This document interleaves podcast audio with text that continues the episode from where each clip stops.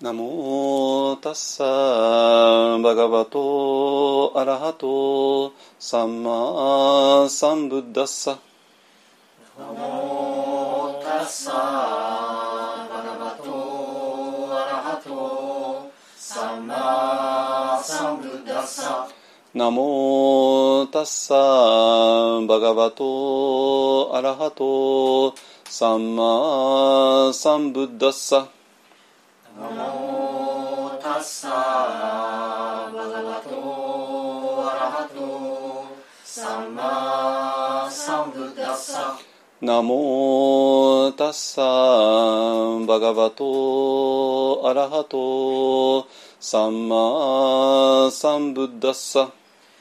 ナモタッサバガバトアラハトサンマサンブッダッサブッダンサラナンガッチャミ。ブッダンサラナンガッチャミ。ダンマンサラナンガッチャミ。ダンマンサラナンガッチャミ。サンガンサラナンガッチャミ。サンガンサラナン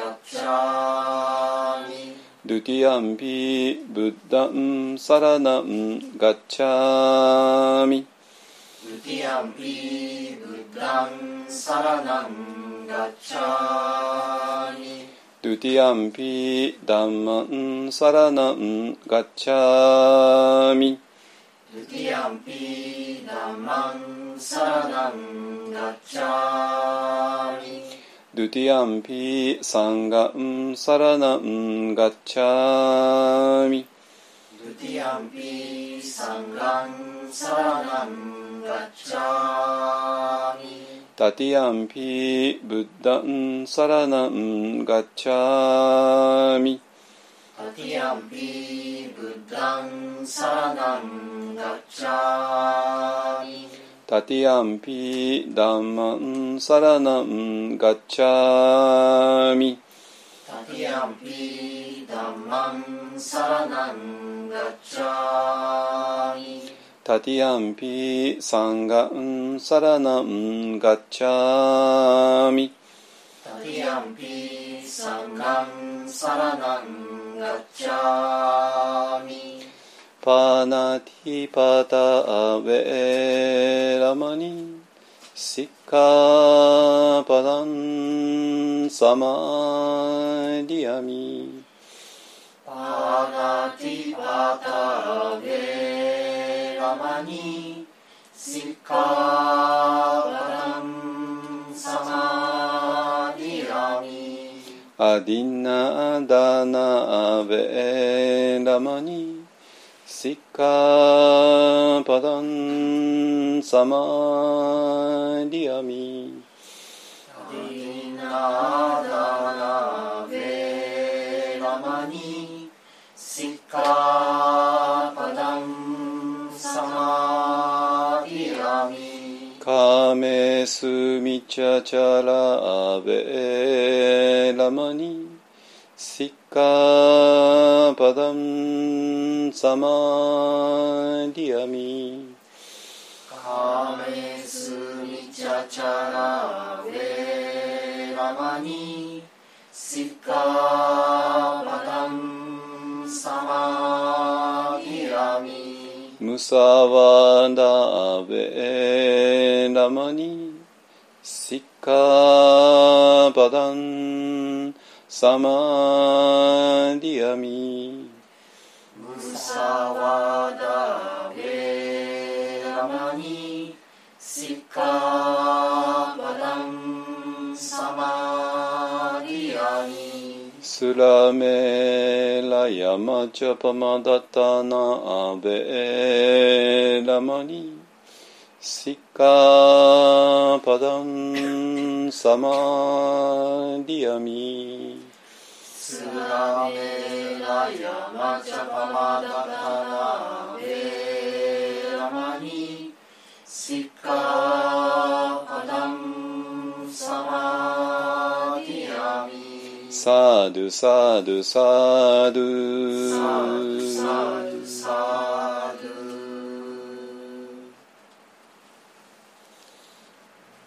はいじゃあ、えー、と般若心経ですので、ね、あの一緒に読んでください。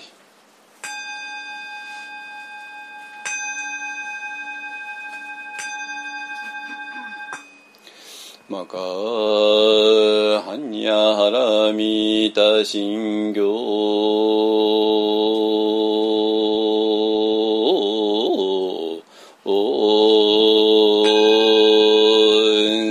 漢字在殺行時般若花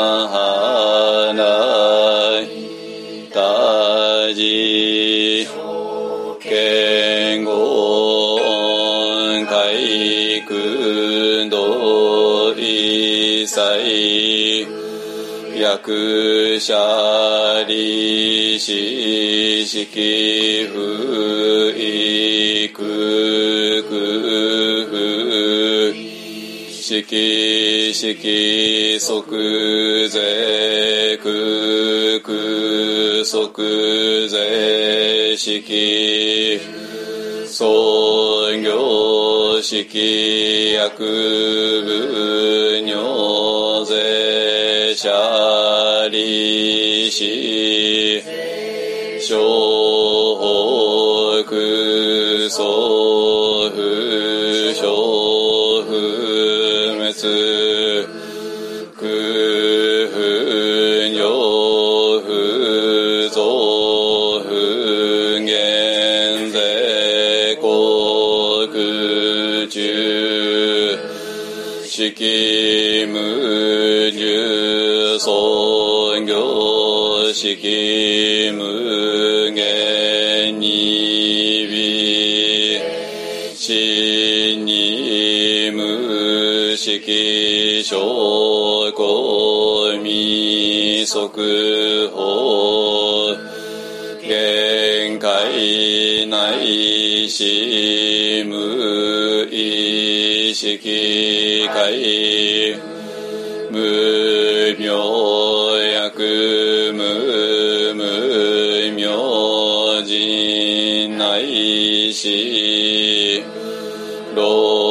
老子薬無老子人無苦滅の無知薬無得意無所得。大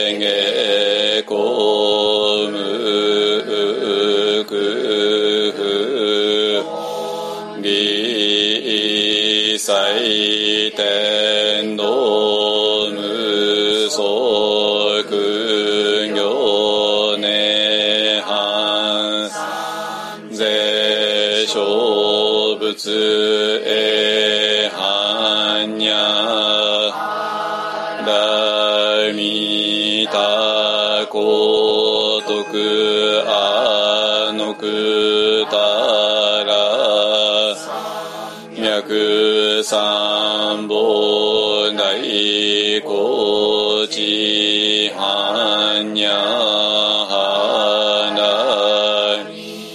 大勢内人衆勢内名衆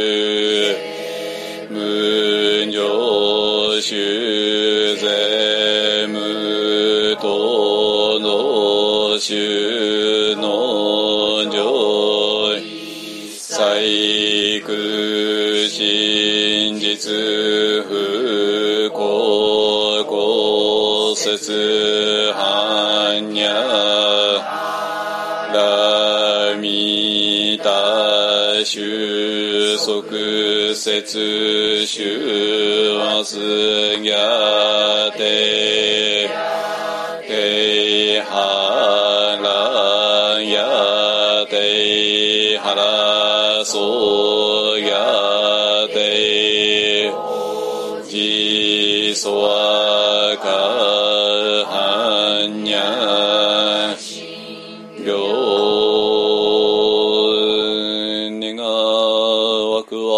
の苦毒をもてあまねく一切に及ぼし我らと主情と皆共に仏道上善こと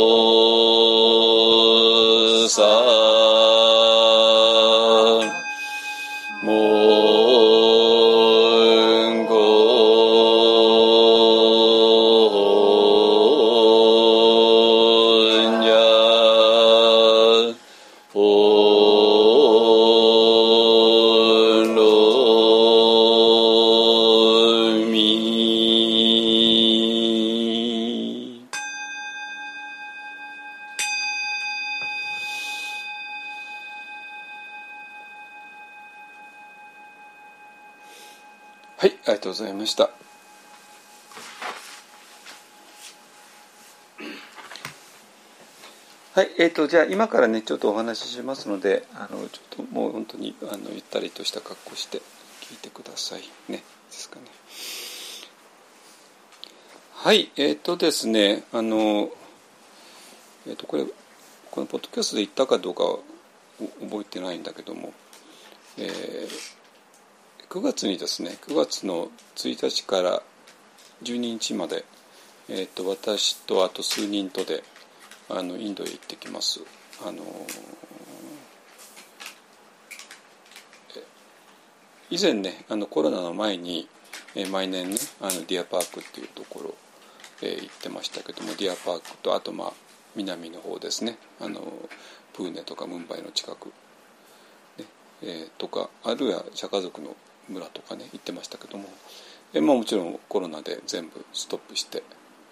えーだから2020年2122 3年間ねあの全然身動き取れなかった。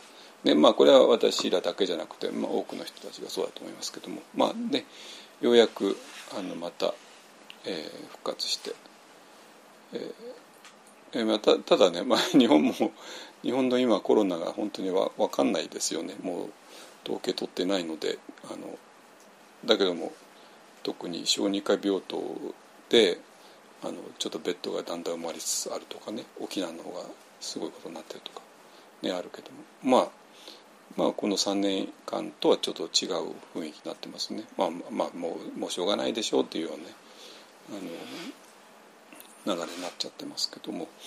えっとでそれで、えーまあ、かいあの日本だけじゃなくてね、まあ、みんなもう完全に海外、えー行くのはあの復活してでそれでまあ日本へもインバウンドの、ね、観光客どんどん今来てますよね。あの鎌倉も本当にあの以前ほどじゃないけどもこのコロナの間誰もいなかったけどももうもうそこあのこの稲村みたいなね とこでもまあ普通に観光が飛び交ったりね中国が飛び交ったりしてますね。あのえー、となんで、えー、と我々もねあの、えー復活させて、えー、と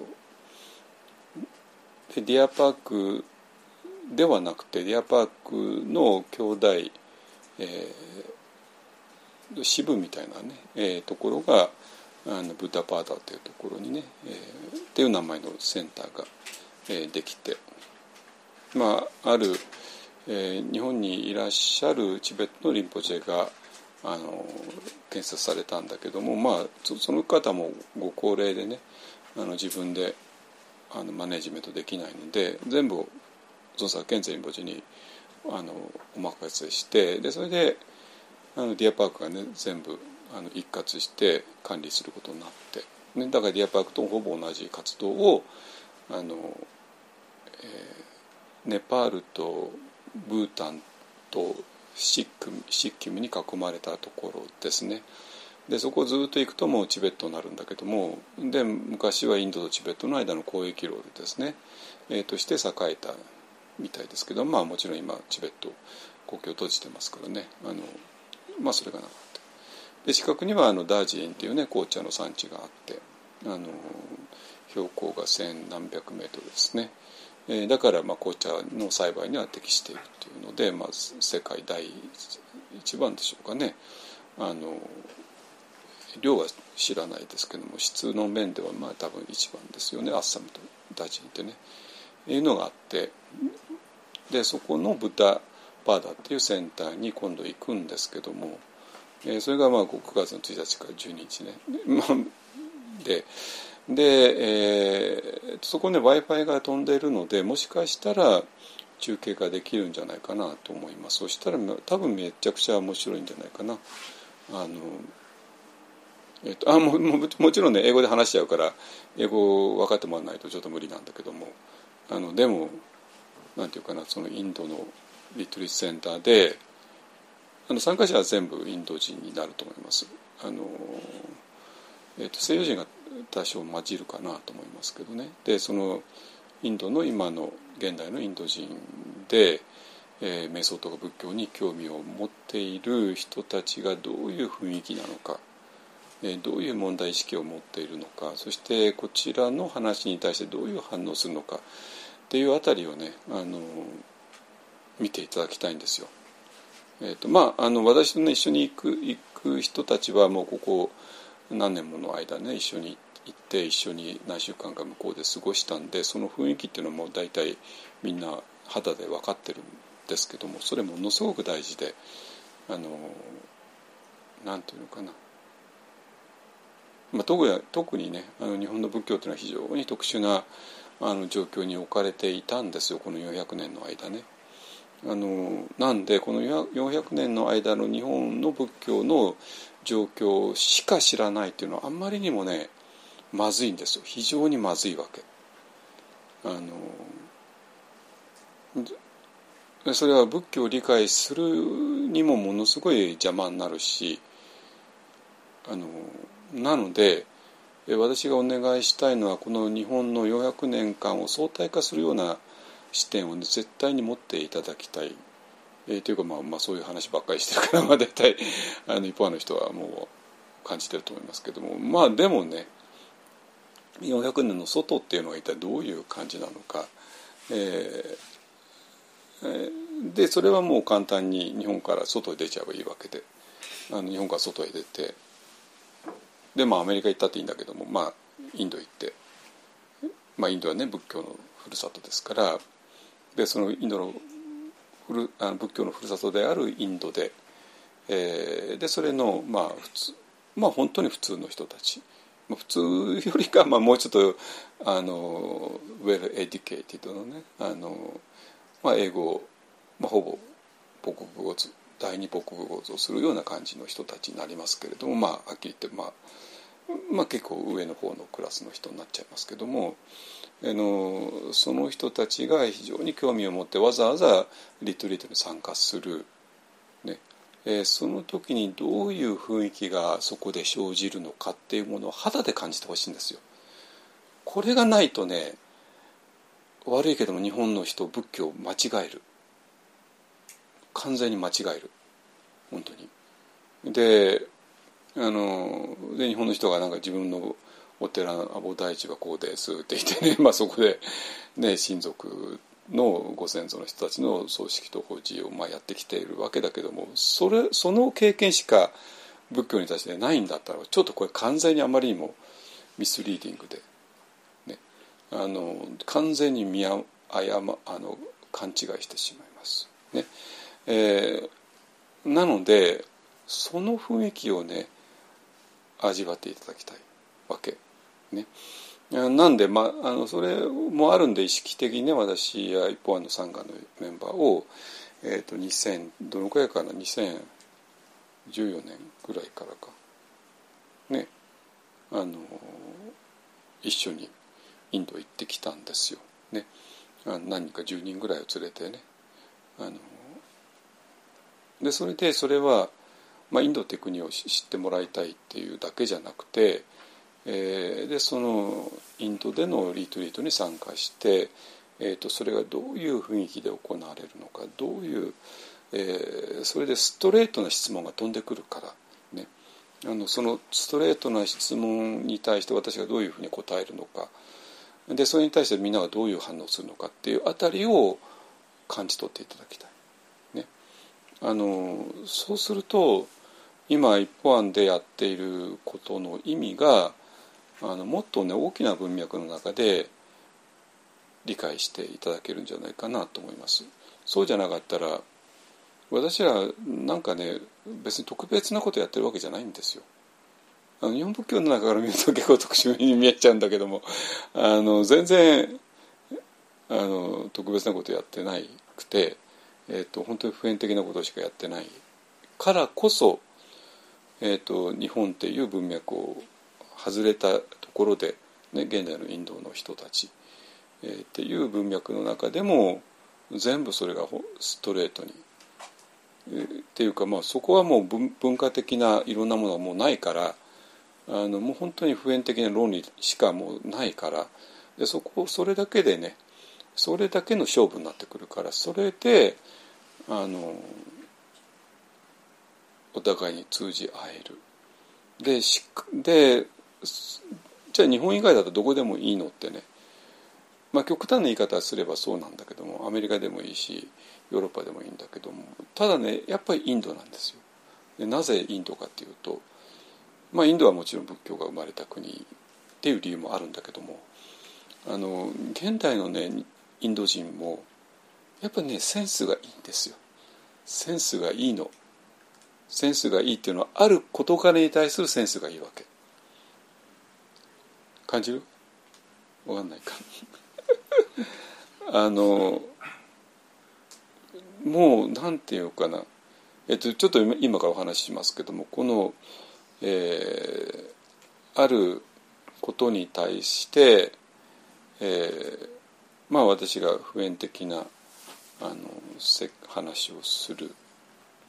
でこれがね頭が硬いと受け入れてくれないんですよ。っていうか受け入れも何も私一体何について喋ってるのかすらも分かんない。そういう反応が結構多いんですけども。で私が一体何について喋ってるかをドンピシャリでギュッてねあの核心部分をギュッて掴んでくれる。これインド人だ私も本当びっくりした。私もあの遠慮しがちにね遠慮しがちに話すんだけれどもまあそれで、まあ、私の英語だって完璧じゃないしでインドのインドの英語っていうのも結構結構すごい英語を話すんだけどまあ不思議なことにはお互いに100%通じ合えるんですけどもねあので、まあ、そういうお互いにちょっと言語的にディスディスアドバンテージを持ちながらそれでも話すことで通じちゃう。で通じちゃうっていうのはなぜかっていうとある事柄に対するセンスがもう抜群にいいわけインドの人たち。でこれはねやっぱりああ DNA だなってねいや思うんですよ。あのでその人たちはね別にあのなんていうかなサドゥとかね なんかそういう人たちじゃないですよ容疑でもないしあの普通のムンバイの町でデリーの町で働いている金融関係で働いていたりとかね学校で働いていたりとかまあ本当に普通の人たちですよ。ねまあ、カウンセラーをやっていたりとかねあのまあ本当に普通の人たちですよ。でも普通の人たちなんだけども彼らが先祖から受け継い受け継いできたある種の DNA 的なものがあってでそれが私が伝えようとしていることの核心部分をギュッてね掴ま掴んでくれるっていうね。それには本当びっくりする。なぜかって言っても私はもうずどんなに話してもポカーンってねされる反応の方が圧倒的に多かったんですよ。ポカーンって要するにあなた一体何を喋ってるのかすらも分かってもらえないっていうね。いうことの方が圧倒的に多かったんだけども、まあ、インドはそうじゃなくてまあどうせ無理かなと思いながらあの話すんだけどもそうするとねどんどんどんどん掴んできて掴んできてるっていうのは分かるなぜかというとクエスチョンアンダーアンサーを必ず言えるからあの必ずドンピシャのねあの質問してくるし。でまあそれはみんなの目の前でのクエスチョンアンダーアンサーなんだけどもあと1対1でのねインタビューっていうのもやるから、まあ、そういう中で話をすると本当に分かってでそれでインドの人としてもね嬉しがる。嬉しがるというのは何で嬉しがるかというとそのすでに何かを感じている。だけどもそれをうまく言語化できない、えー、だけどこれはものすごく大事だってことは分かっている。でもなんかうまく言語化できないからまあなんかちょっとまあほったらかしにしておく置いたもの、ね、でそれが、えー、私が言語化して話をするとはあわかる。あのだからもともと何かあるんですよ。もともと何かあってそれうまく自分でも分かんないわけ。自分でうまく言語化できないわけ。だけどあるでそれでそれうまく言語化できないからあのほったらかしにしてあるわけね。どうしようもない。もう発展それ以上発展しようがないから。でそれでリトリートなんかに参加してでそこでのあのテーマがまさにこのこのことだったっていうのがやっぱりすぐ分かるわけなんですよ。彼らは。なぜかというとこれはやっぱり彼らとしても考えてきてるからなんですよ。ぼんやりとね。うまくクリアには考えることできなかったんだけど。もだって言語化できないんだから。もやっとして考えてはきてるわけ。でそのモヤモヤが全部きれいに言語化されるとやっぱり向こうも喜ぶわけ。で私もびっくりするわけ、ね、あのそんな感じなんですよ。でそれで一体じゃあ何なのってね。でそれでね あのあの今朝ね、えーと、今ちょっともちろんブッダバータのリトリートの準備していて、えーとまあ、大体ねもう航空券とかあのホテルとかねあの全部手配終わってあのもうあとはビザがビザがまただビザがまただ ビザをやんなきゃいけないんだけどあの、まあ、あとせいぜいビザをねやるぐらいであので今実際にリトリートのあの中身そのものをねの話し合いがようやく始まったんですけども、まあ、それで今朝ねあのリトリートのタイトルとそれと一体何をしようとしてるのかを、えー、何をねこのリツイートの中で問題にするのかっていうことを、えー、まあ英語でまとめて、まあ、そのスタッフに送ってまだまだ返事来てないんですけどね、まあ、まあまあ今朝送ったばっかりだから。あのそれでまとめた時にあのなんていうかな。もう死を抹殺の話ではないわけですよ。ね。まあ、一方だったらねここは毎週毎週やってるからあのね今ご存知のように実に微妙な問題を取り上げています毎週毎週ね。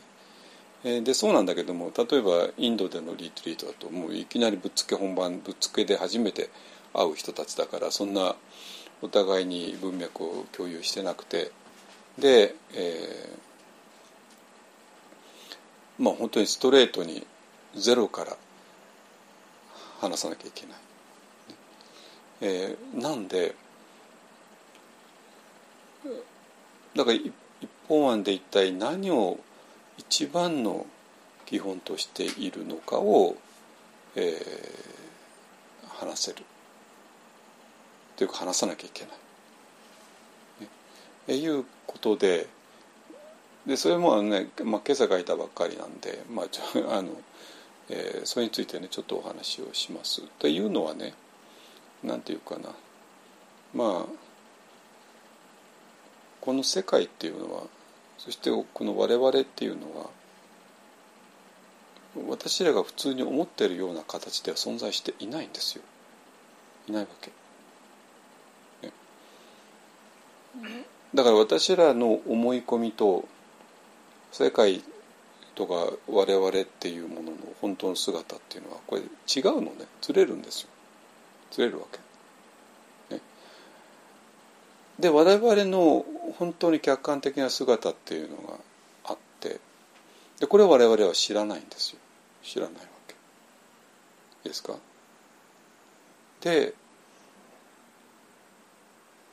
で仏教っていうのは少しずつ瞑想しながらとか仏典を読みながらとかそしてだんだんとこの世界の本当の姿っていうものを、えー、学んでいく。っていうそういう試みなのね。ななぜかって言ったらお釈迦様が、えー、そういうふうに世界っていうのはこういうふうになってるよねってことを2500年前に発見されて。ででそれを何とかして伝えるためのシステムが仏教だから、ね、あのだから当然理論とそれから実践と、ねえー、があってその実践っていうのも実践することによってこの世界の本当の姿を知るためですね。だからこの2つがあってだんだんと分かってくるわけなんですよ。いいですか？ででもしねそうだったらばあのもう最初から我々は何もかも承知の目で勉強して実践するからえその実践の途中で、ね、あのいろんな不思議な体験をしてもまあそんなドキドキはしないわけですよ。だってそれをこの世界の本当の姿を知っている先生がいてあの、まあ、お釈迦様お釈迦様はもちろんそうなんだけど、まあ、今現代生きている人としてね、えー、先生がいてでその先生が何とかしてそれを伝えようとしてるんだからでそしてそのそれがこちらが理解できていたらあの先生に伝えればあそれでいいよってねなってでも安心してやっていけるわけなんですよ。でそうすでそういう世界の本当の姿を知っている先生と一緒に学んでいったり、えー、していくと自然自然のうちにあのこれに馴染んでいくわけね。ですか？でそれは非常に安心なんですよ。何よ？り先生がいるし仲間がいるし場所があるし。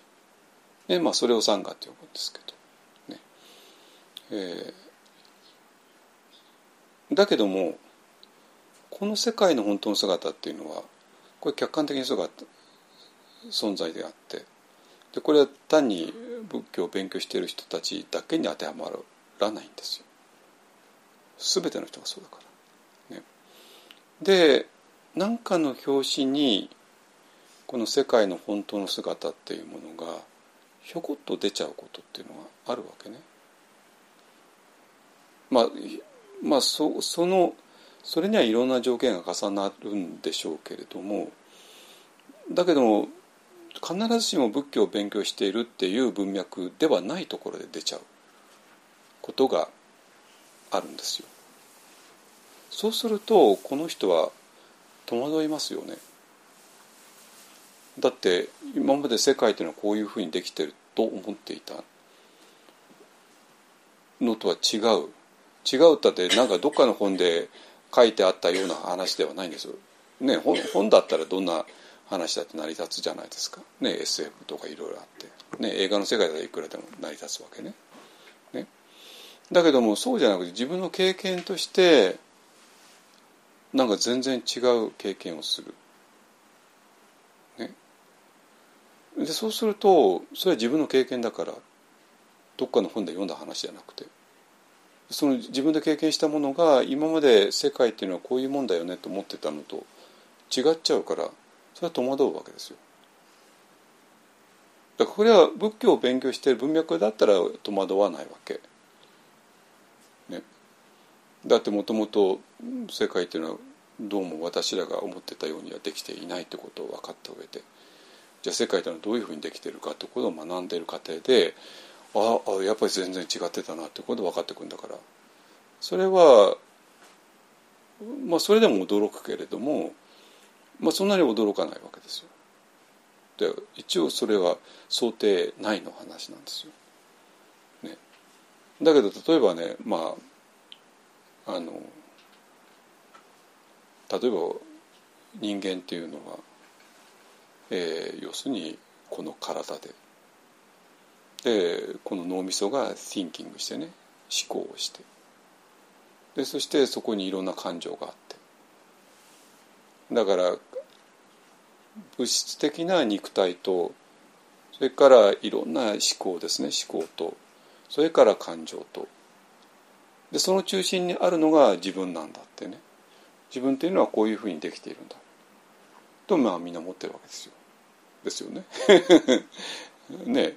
自分というのはまあいろんな自分にはいろんな名前があるし、ね、戸籍があるし、ね、職業があったり年齢があったりまあいろいろするけれどもでもとどのつまりはやっぱり体の体と thinking と感情でしょうっていうね話になるわけ。でそしてそれはそれが自分っていうものなわけ。ね。ですね。でそしてそそそして自分がいろんなことを thinking しちゃったりでいろんなえーと、自分がいろんな感情を持つ。ね、えー、感情を持つったってものすごい幸せな感情を持ったりものすごいネガティブな感情を持ったりねもう人を殺したいほどなんか何かを憎むなんていう感情はめったに持たないんだけども、まあ、そういう感情湧いたとしても、まあ、それは驚くけども、まあ、それもあるでしょうってねあれだけひどいことしたらまあ人を殺したくなるぐらいは、ね、憎しみ激しい憎しみを持つこともあるかもしれない。でもそれは別に驚くほどのことじゃないじゃないですか自分の感情なんだから。でそうなんだけどもこの感情を外からね見る。っていうことが例えばある人に起こる。ね、非常に激しい悲しみとかなんかに、えー、やっている自分。だけどもそれを全く悲しみとか一切関係ないところで平静に見ている。そういう事態が起こる。これ変じゃないですか。これ単に自分が自分の心を見るっていうのとも違うんですよ。ね。自分が自分の心を見る。のそれは簡単にできるじゃないですか。皆さんああ自分は今怒ってるなとかねなんとかね。でそうなんだけどそうではなくて全く非常に激しい感情に揺さぶられている自分がいてでもその激しい感情に揺さぶられている自分とは一切関係ない場所でだからここにはもう激しい感情一切ないんですよ。ね。激しい感情一切ないところで激しい感情に見舞われている自分を見るっていうような事態が起こるこれ変ですよね今までの自分とは何かっていうのに当てはまらないじゃないですかいやそれは自分が自分の心を見たんでしょう違うんですよ自分が自分の心を見た見るんだったらばその見ている心も非常に激しく感情に揺さぶられてるんですよで皆さんだって怒りに揺さぶら怒りに駆られてる時に怒りながらもなんとかこの自分の怒りを見るなんてことできるじゃないですか。ねそれでも収まらないですよね。だから怒り狂ってる自分が怒り狂ってる自分を見るってことはできるしそれは全然今までの常識とはぶつからないわけ。ね、だけども怒り狂ってる自分あるいは悲しみに明け暮れているに圧倒されちゃってる自分を全然苦しみあの怒りとか悲しみとかゼロの場所から見ることがあったとしたらこれ変ですよね。なぜあれ自分って2人いるのってことなるじゃないですか。で悲しみに明け暮れてる自分怒怒り狂ってる自分と怒りゼロ悲しみゼロの自分ねこういう事態が起こるこれは今までの常識の中では理解できないことですね。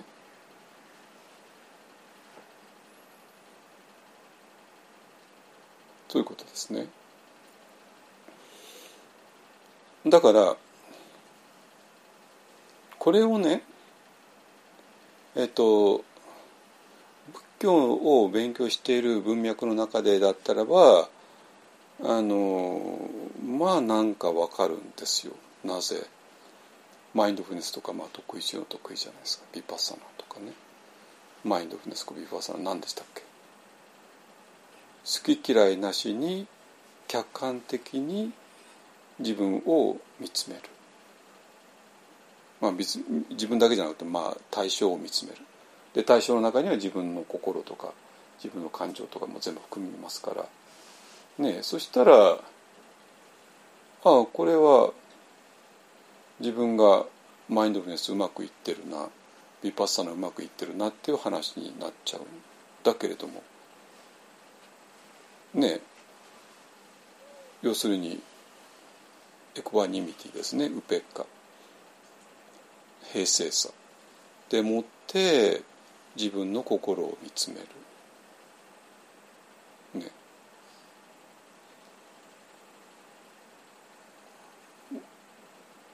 まあだけどね普通はねえっ、ー、と自分の心はシンキングしていろんなエモーションに見舞われているよね。でもそれを好き嫌いなしに客観的に見なきゃいけないよね。っていうのは単なる努力目標なんですよ。努力目標なわけね。でそれできたらいいよね。って話になるけどもなかなかできないわけですよ。もう怒り狂っちゃってるから。ね。だからなんていうかな。いやいやまああなたはねその感情を抑えて抑えて抑えてね抑えてって平成にあなたは自分の感情を見なきゃいけないよっていう話だったらなんかまあ一応これまだ常識の範囲の話になって常識の範囲になるんだけれどもそれはあくまでも努力目標なんですよ。それは理想だけどもでも実際はできないよねで実際できないんですよ。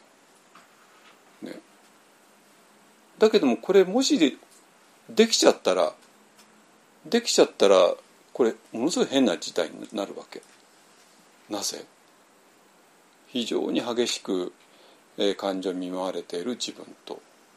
感情がゼロの自分と。だってマインドフルネスとビパッサナって完全にそうじゃないですか。感情がゼロのところで客観的に見なさいって話なんだから。でももしねそのビパッサナとかマインドフルネスが本当に成功するんだったらばそういう話になっちゃうんですよ。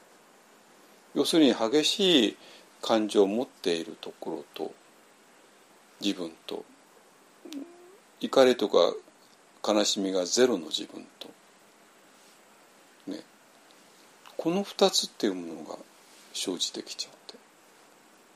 これ一体何なのってねなります。ね。あの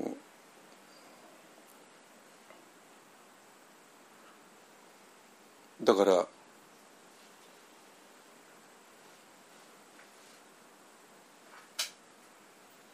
つまりマインドフルネスとかねビパッサナっていうものが本当に成功しちゃったならば、まあ、普通成功しないんだけど 普通に成功しちゃったらば極めて奇妙な事態になるわけ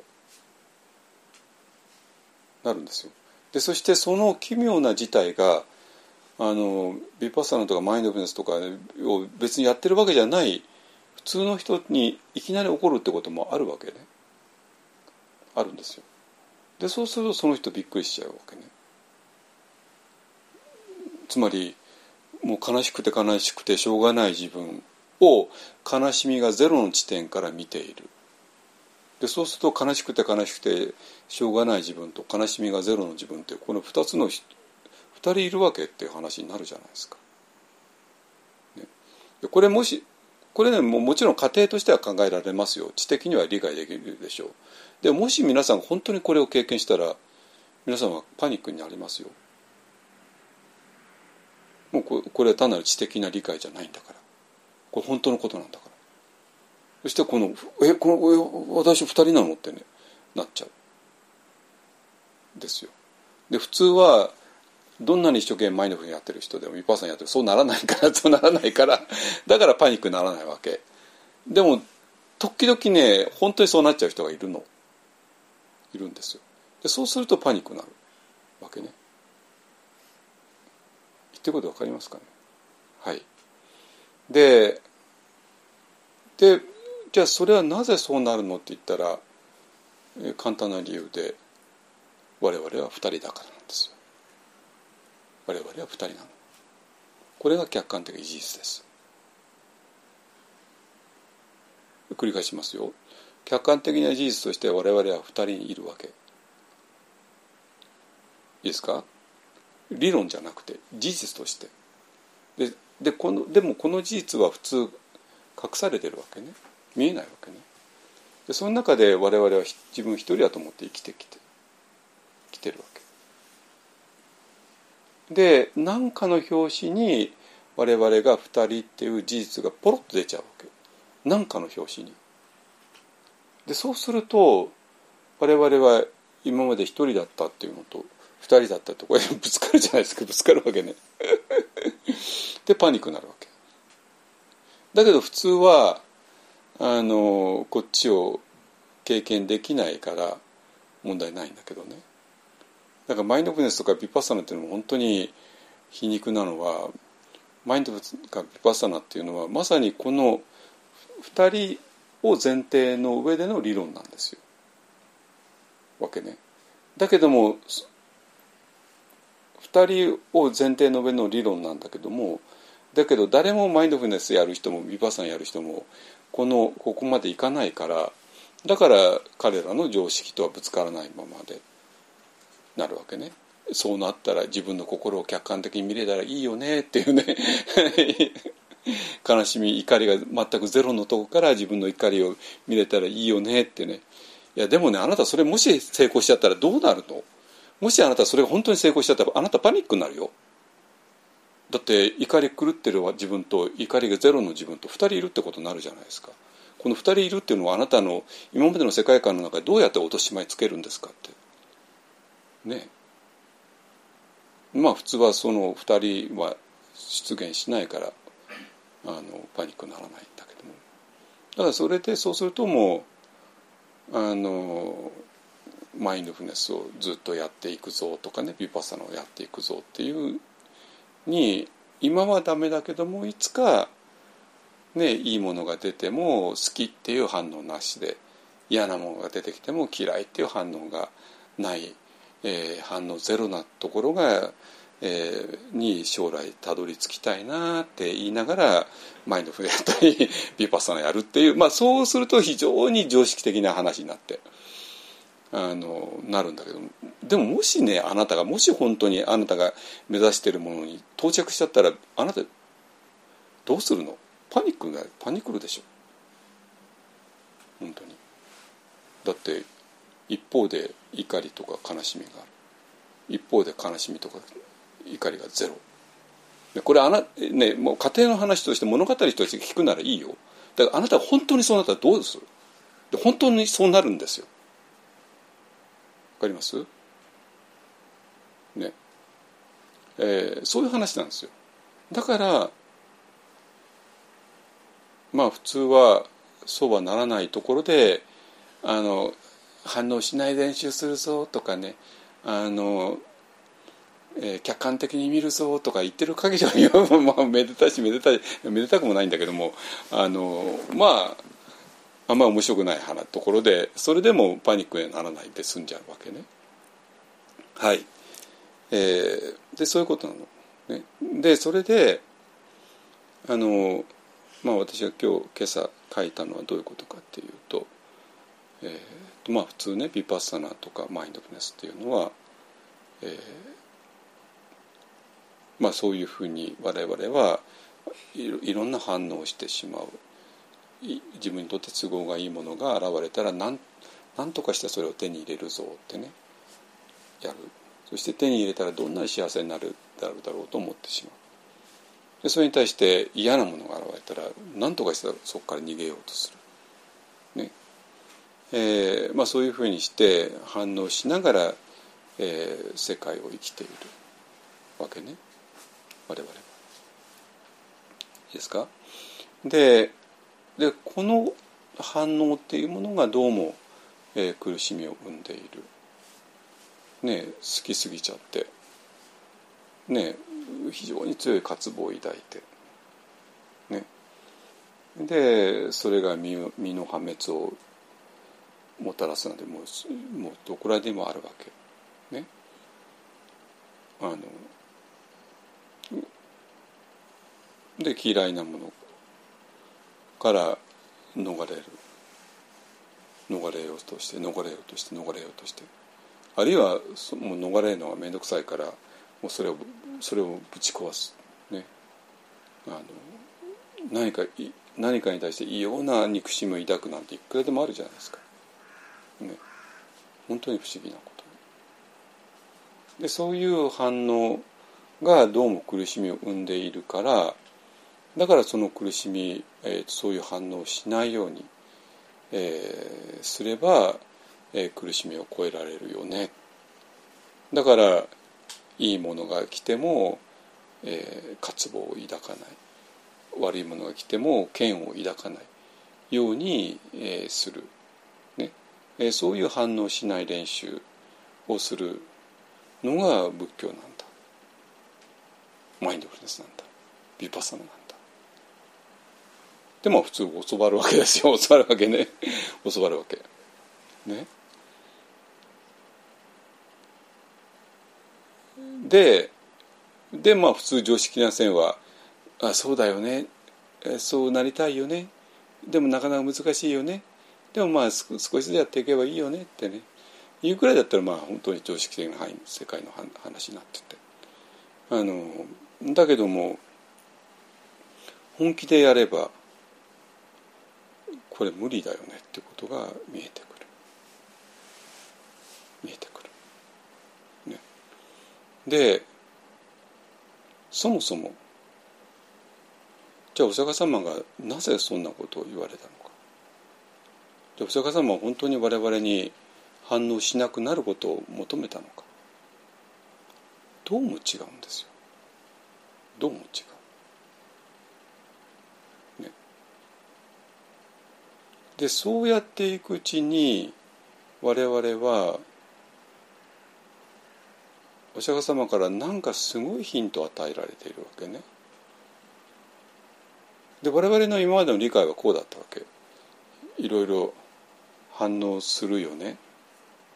でその反応が苦しみを生むよね。だから反応しないようにすればいいよね。で反応なくそうとして頑張ってきてでもなくなかななくならないよね。でこれはお釈迦様が我々に期待しているのはこれは反応ゼロにになることを最終的にお釈迦様もそれを望んでいるのかでは実はないんですよ。で我々の誤解っていうのは何だったのかというと我々はさっきも言ったように我々は自分は一人しかいないと思ってるわけ。ね、この反応する自分しかいないわけ。ね、だったらば反応する自分が反応しないところに行くにはこの反応するその反応を減らしていくっていう以外には考えられないじゃないですか。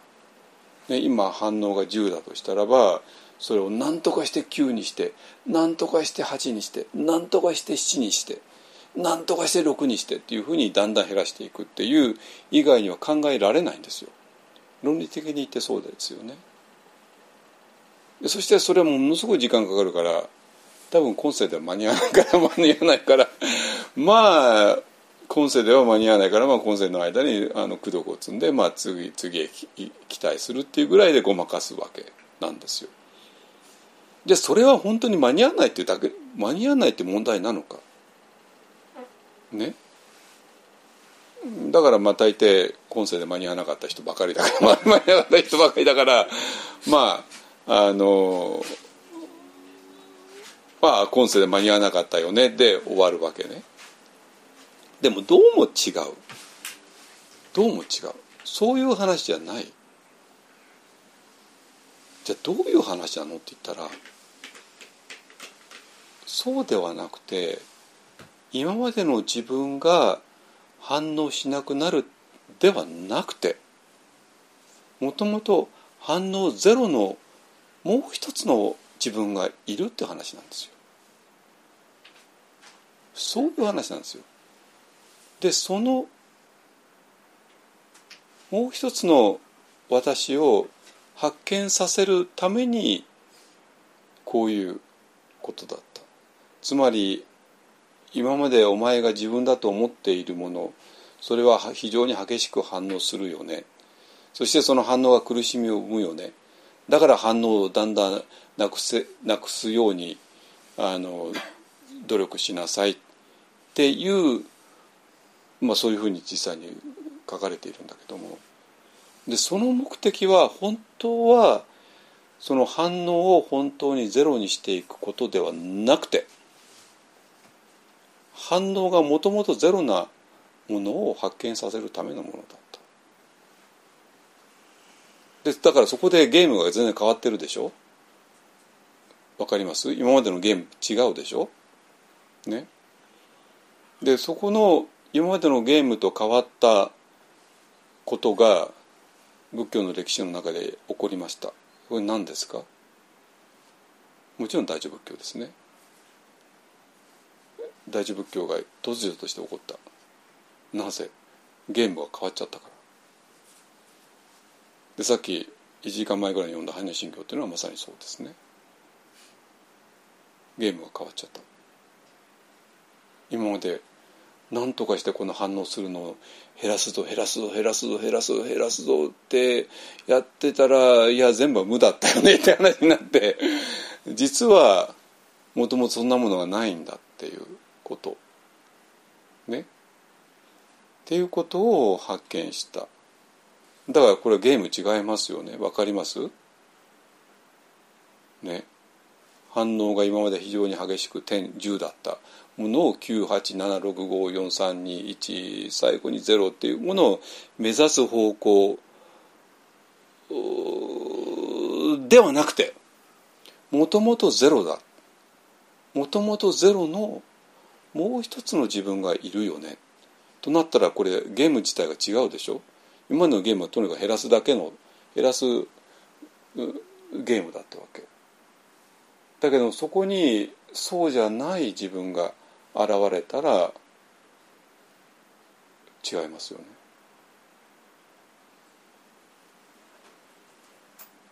私変なこと言ってますかね。大乗仏教のそれぞれの教団の教え見てください。みんなそうなってますよ。外師そうなってますよ。外師さん何ですか？ね我々は一生懸命なんか悟りを目指すんじゃない。あなたはすでに悟ってるって言ってるんですよ。ね あなたはすでに悟ってるってね。ね？悟ってるあなたが座禅をするんだよ。それを首相一如っていうわけ。首相一等とかいうわけね。首っていうのはプラクティスですよ。小っていうのは悟りですよ、ね、だから今悟ってない自分が一生懸命頑張って悟りに到達するんではなくてまあもともと悟ってる自分が修行するんだよ。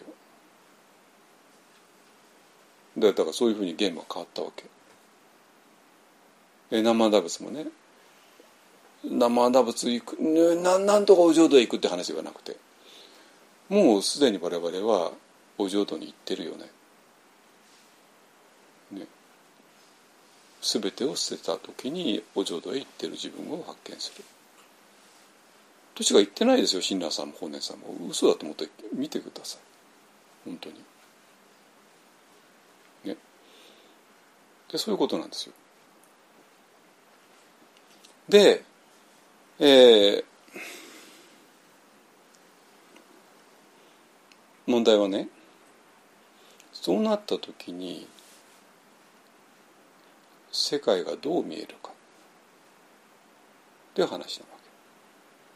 つまり、えー、つまり我々が自分っていうものはこうだよね。世界っていうのはこうなっているよね。って勝手に思い込んじゃっているものがあるわけ。いいですか？だけども客観的には実は世界ってのはそうなってないわけ。自分っていうのはそうなってないわけ。だから自分っていうのは今2人ってまあ実に雑な言い方してますけど、まあ、一応、まあ、ちょっと雑に雑を許してくださいね。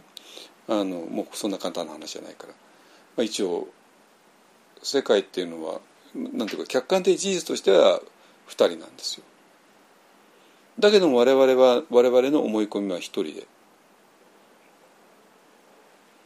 でその時に客観的事実としては2人だからこの2人っていうことは、えーと、仏教を修行してようがしてまいが関係なしに全員が2人なんですよ全員が。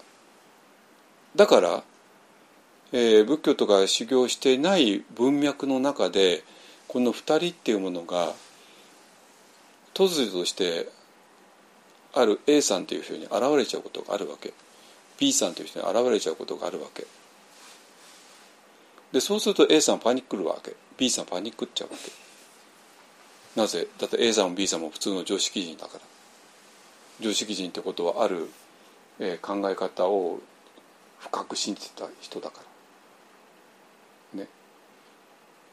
だから自分が信じてたことこれはまあ世間と全く同じことを信じてきてるんだけども。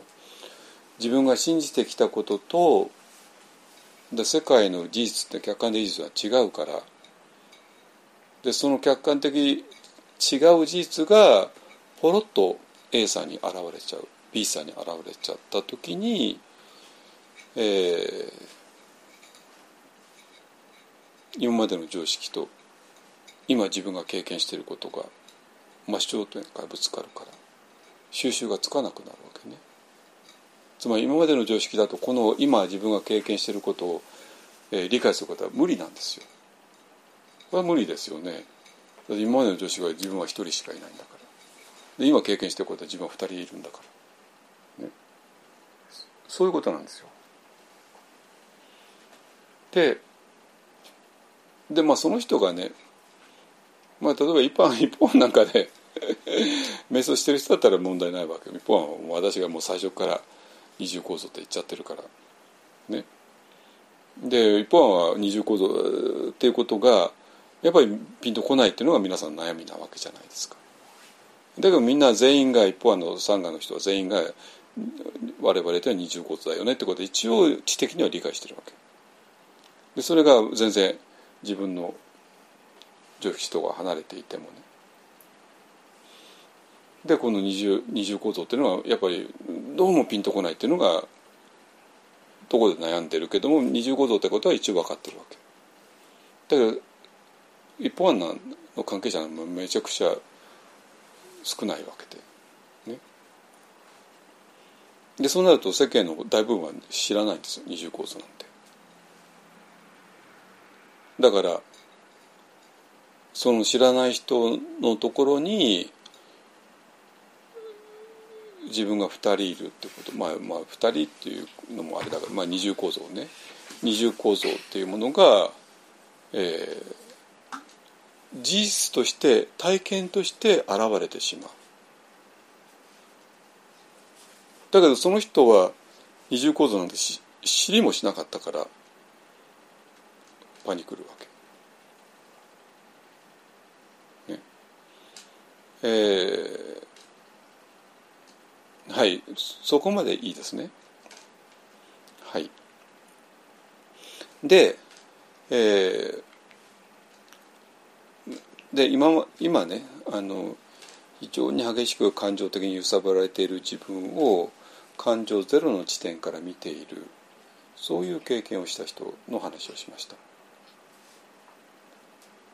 でそうするとそれは今までの事態では全然経験あの収集がつかない理あの理解できない、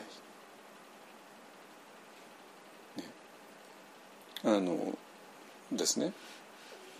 だけどもう一つねもし我々がもうもう一人の、えー、私になった時に世界というのは全く違って見えるわけ。ね、だから世界というものが全く違って見えるっていう経験は誰にでも起こりうるわけね誰にでも。だけども問題は今日はここがテーマなんだけども問題はこの誰にでも起こりうるからまあまあ起こるじゃないですかそういう経験がね。だけどもこの経験の意味が意味を誤解してしまう。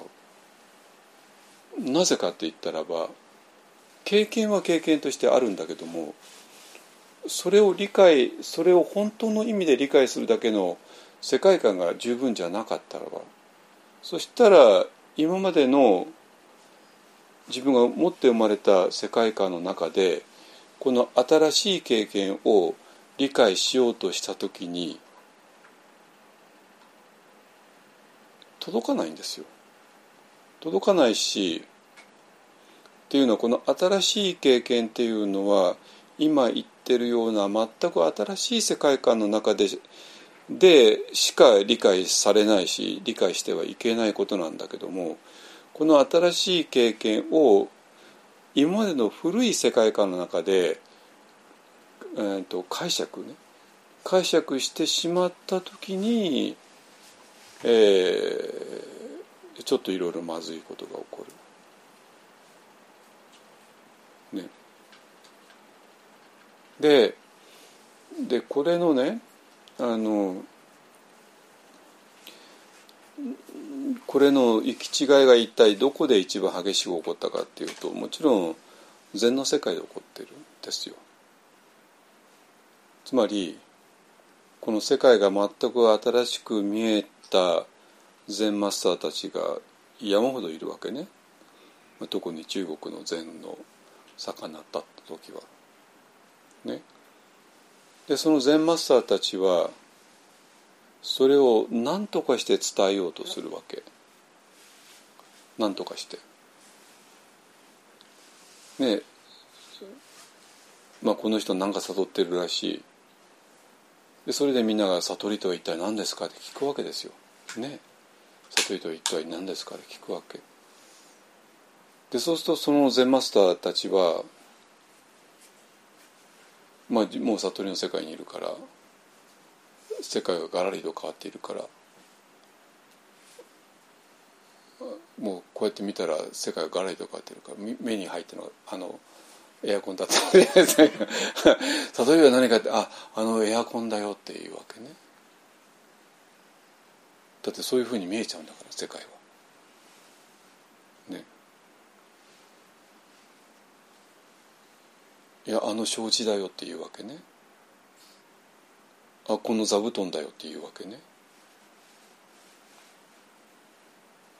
もう世界全体がもうガラリと変わってるから。変わってるから。だからそこには何の嘘もないし。なんか謎かけでもないし。何のトリックもないし。素直に言ってるだけなんですよ。でそれがまあもうオリジナルな言葉を言えばね帝前の白寿司とかね。庭のあの柏柏柏の木だよとかね。衝撃画略だよってね。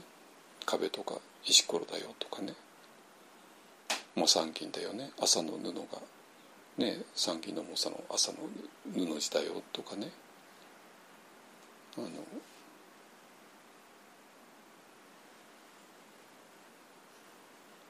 いろいろ言うわけなんですよ。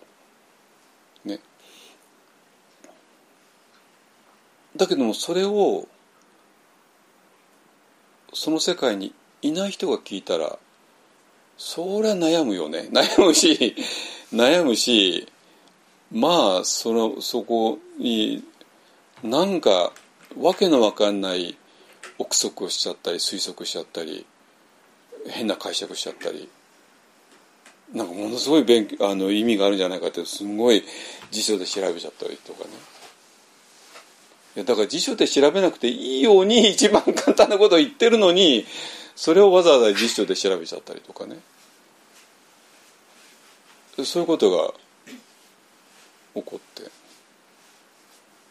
でそれでまあしょうがないからいやこのエアコンって言ったのはねこの宇宙全体のことを言ってるんだよとかねまああのまあ今の禅の本の解釈読んでください。まあ大抵みんなそうなってますよ。正気画略とかなんとかのあの解説文読んでください。いかにももっともそうなこと書いてんだけども何のリアリティもない。なぜかといえば書いてる本人が何もき分かってないから。でそれをあのまあそういう人たち宇宙って言葉大好きなんだけどねこれ宇宙全体のことを言ってる のに宇宙大の悟りのことを言ってるんだとかまあ何とか言ってるんだけど全然そこから宇宙大の悟りが何の何の雰囲気も湧いてこないわけなんですよ。ね、ででなぜ私がこんなことを言ってるのかって言ったらまずいんですよこれ。もう何の魅力もないんですよ禅には。もしそんなことしかそんな解釈しかできないんだったらば帝前の白寿司って行った時に世界ひっくり返ってるんですよ。正気画略って言った時に世界か全部が天地ひっくり返ってるんですよ。そういう世界での正気画略なんですよ。帝前の白寿司なんですよ。それをこんな間の抜けた解釈してはいけないよ。本当に。面白くも何ともないじゃないですか。だから誰も座禅しなくなりますよ。本当に。でまあそうなんだけども まあねそれを言っちゃかわいそうだからあのなぜそうなってしまうのかもう一回説あの今今日は今今から後半入るんだけどもう一回前半あのまとめるとねえーと、私らが世界っていうのはこういうふうだだよねって思い思い込んでるものがあるわけ。だけど客観的事実としてはそうじゃないわけ。ね。で客観的事実はそうじゃないからあのそれが A さんとか B さんとかにいきなり世界が世界の真実世界が世界の真実を晒すってことはあるわけ。でそうすると A さんとか B さんとかは、えー、そういうことを勉強してなかったらばパニックっちゃうわけ。なぜかって言えば、えーと、今までの自分の経験と今自分が経験していることあ今までの自分の思い込みと今経験していることが整合性がつかないからなんですよ。ね、でその一方で禅マスターたちがいらしてまあ禅マスターたちは世界というのはどうなってるのか。今まで、えー、世間禅マスターたちだってもともとは凡夫なんだから凡夫としての思い込みがあるわけね思い込みがあったわけですよ。でそして今、えー、この世界の真実が姿を現したわけ。でその真実が表したから、えー、それを何とか伝えようと非常にもうドンピシャリの、えー、言葉で伝えたんだけどもそれが誤解されまくってきたっていうのが私はやっぱり禅の歴史だったと思う。なぜかって言ったらばこの禅マスターたちの世界がガラリと変わったっていう経験をできなかったからだから実につまらない解釈にその禅マスターたちが伝えた言葉がそうなってしまったわけね。でそその解釈を読んでも全然全然魅力的じゃないわけですよ。ないわけ。だからそしたらどうなるかというと言ったらもう禅そのものが魅力的じゃないものになってしまうわけ。いやそんなもんですよ本当に。だからなんなんていうかなまあまあ私は幸いにねホマモンの禅の禅マスターたちに会うことができてで彼らがどれほど魅力的な人なのかも知ってます。ね。なんだけどもそうじゃないのも あのなるとねやっぱり禅っていうのは全然大したことないなってことにな当然なるわけなんですよ本当に。でそれで、えーと、それで、まあ、今日のテーマは、えーと、その世界の真実がある人に現れた。だけどもこの世界の真実を今までの常識で理解しようとしして、まあ、しょうがないですよね。で実につまらない解釈をされてきたっていうのが実際のとこなんだと思う。実につまらない。ででどういうつまらない、えー、解釈されたかをねえっと、今日はねちょっと後半で見ていきたいなと思いますので。いいですかね？えっとまだ時間あるよね。うんあとあとまだ時間あるから。えちょっとねちょっと休憩します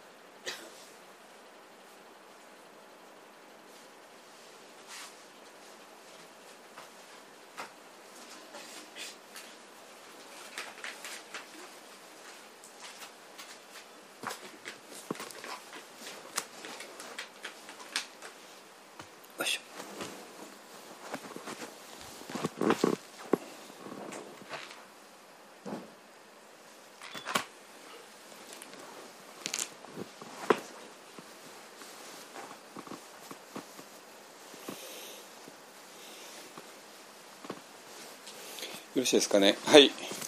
えっとね。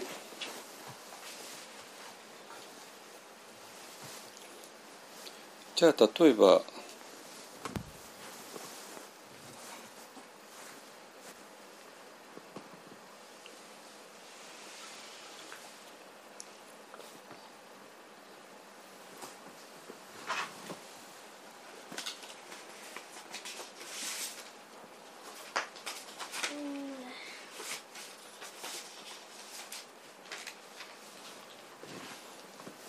あそっかそっかそっかはいはいこっちだったごめんなさいごめんなさいごめんなさい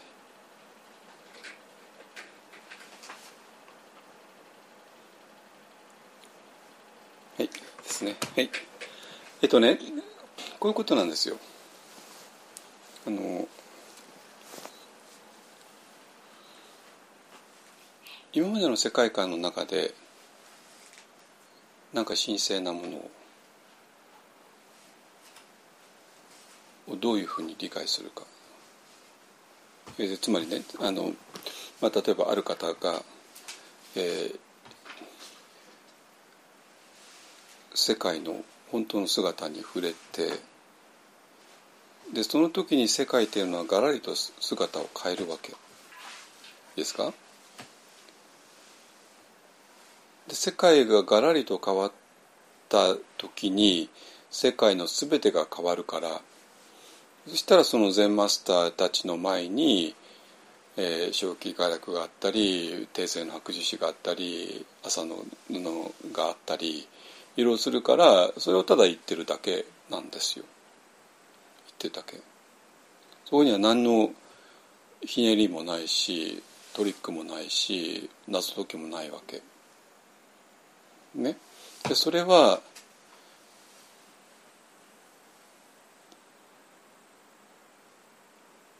ストレートにこの世界をそういうふうに見られる場所に来いよっていうだけの話なわけですか？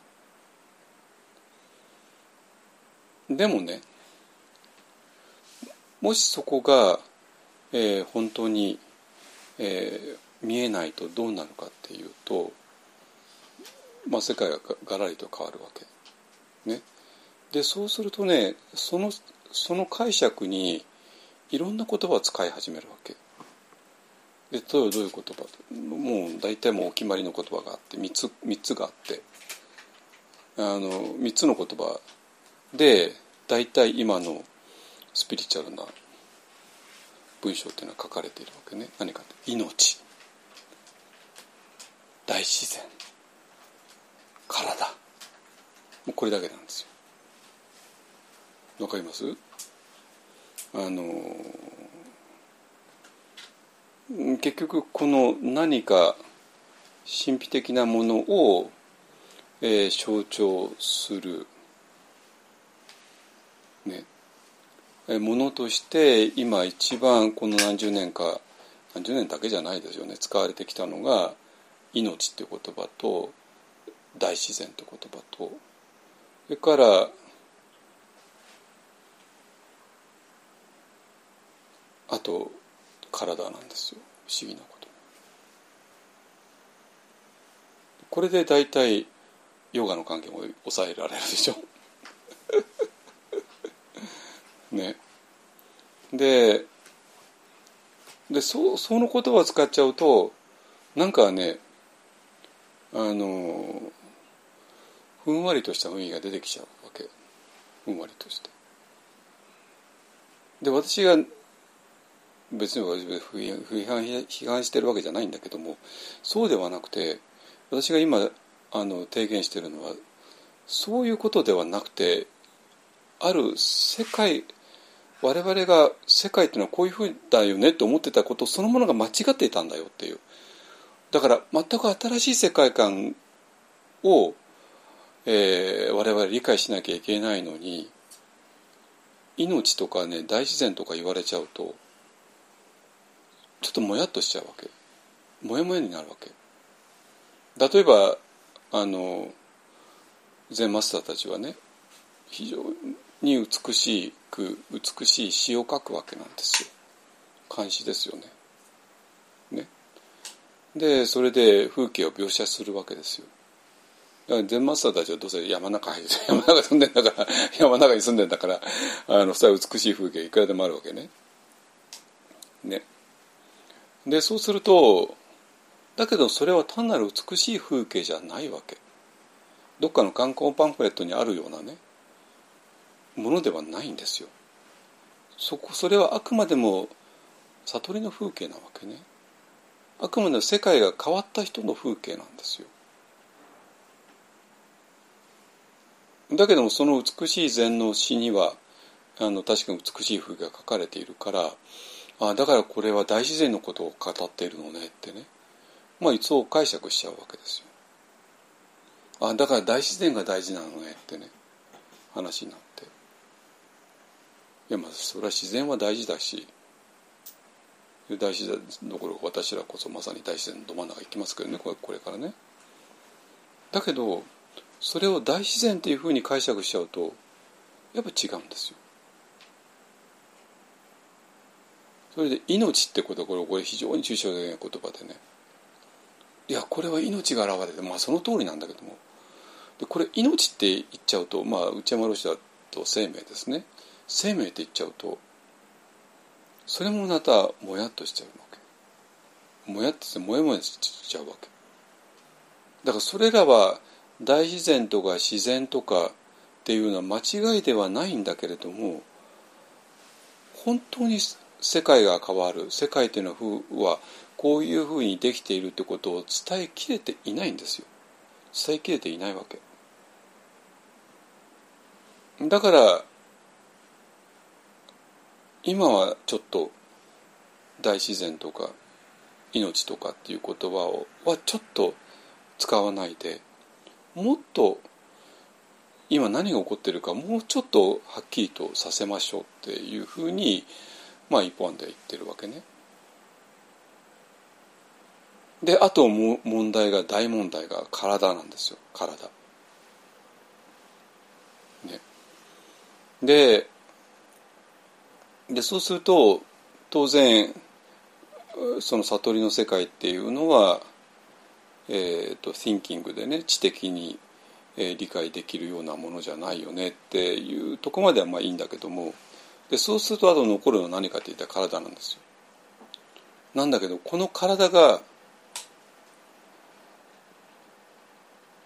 この体も本当につまずきのもとでなんていうかなこの体も大自然も命も、ま、全く同じで要するに世界観が変わったのに世界観が変わったっていうことを本当に説明しきれないままに、えー、もやもやっとした、えー、甘ったるい言葉でねそれを表現した時に結局何も伝えることができないって話なんですよ。わかりますかね？今ね。いいですか？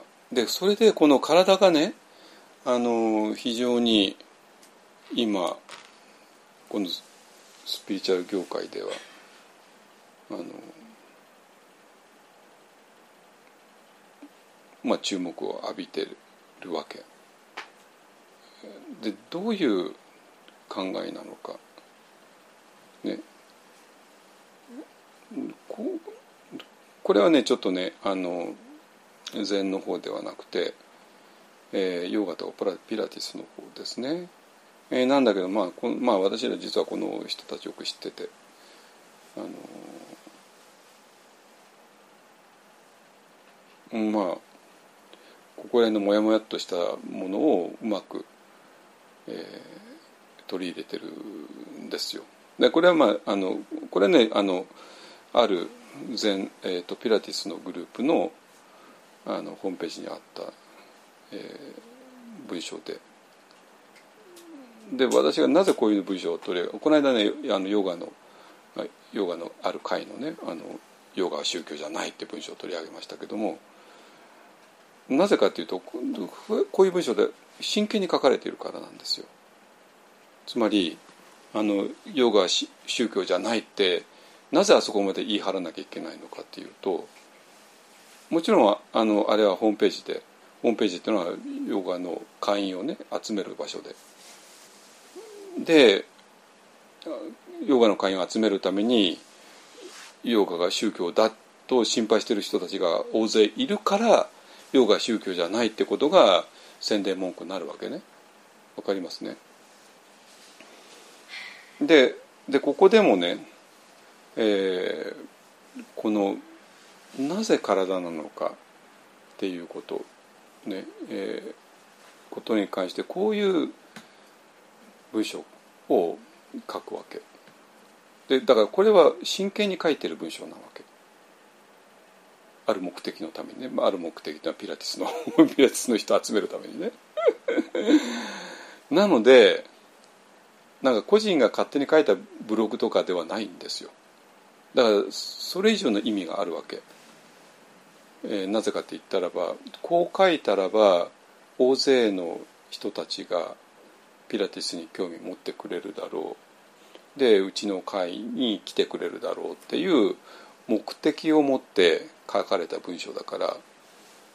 だから当然この世間っていうものがこの辺りに関してどう理解してるかをよ全部承知の上で書いてるから。だからこの辺りの風景を知るには一番のものですね。でこう書いてるわけね、えー、心と体は一つです。この一体となった精巧な身体優れた身体があなたです。すごいよね。私たちは意識的に体を動かすマインドフルマインドフルムーブメントの専門知識と技術を通して心にダイレクトにアプローチし美しいあなたの状態に戻します。前向きな心活力にあふれた美しく健康な身体豊かな関係性という本来の状態を作ります。私たちはサイエンスとリサーチを生かし人々が本当の自分自身と出会える場を創造し社会に幸せの連鎖を広げていきます。はい。えーと、これ本当すごくて。えっ、ー、となんかなんていうかな。でなんでここで書かれていることの前提ですね。前提に今の世間の人がどういうことを考えているのかが全部はっきりしちゃってじゃあなぜ今体っていうものが大事になっているのか。ね、でこれを禅の方だと「心人一如」っていうわけね。心心は身ですよ体ね。で心は心ね。で心体と心が一つなんだ。まさにここ言ってるでしょ？心と身体は一つです。であなたっていうのはそういう成功に作られた体なんだよ。だから我々は体からアプローチするんだ。つまり体をマインドフルに、えー、動かすことによってて体と心は一つだから体を動かすことが心を動かすことになるんだよ。でそうすることによって、えー、美しいあなたの状態に戻してで前向きな心や活力にあふれた美しく健康な体豊かな関係性というのは豊かな人間関係ですね。をという本来の状態を作りますですね。あのまあもうこれでも十分なわけなんですよ。つまりあの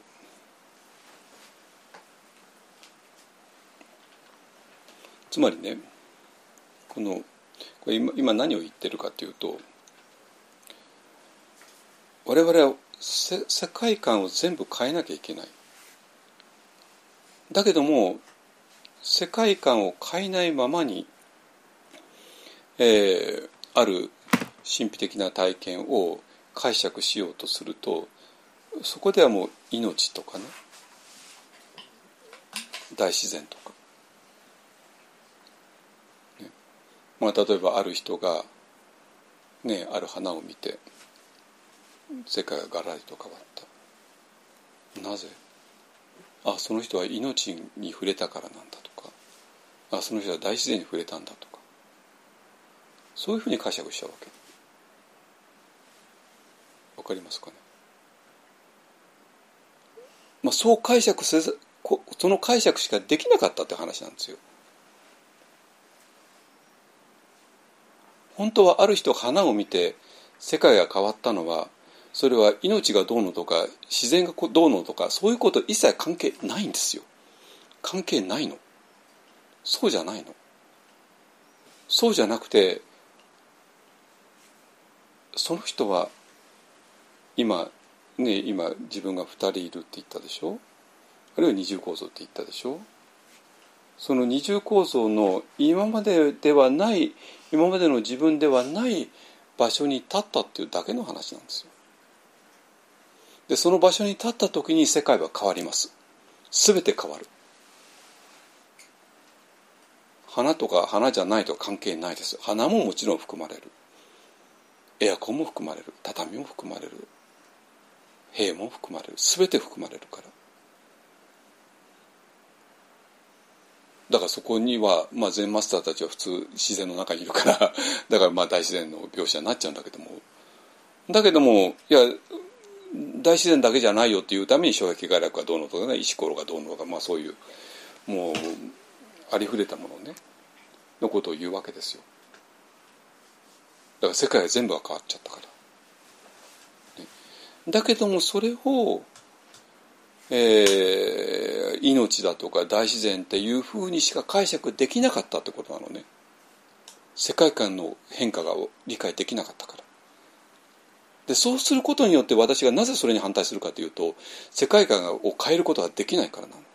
本当の世界がガラリと変わったことの意味がそれだと理解できないからなんですよ。そうじゃない。その人が花を見てその人が何かを見て変わったってことはもう一つの自分の方に立ったっていう話だけなんですよ。ね、そしたら世界は変わる。変わって見える。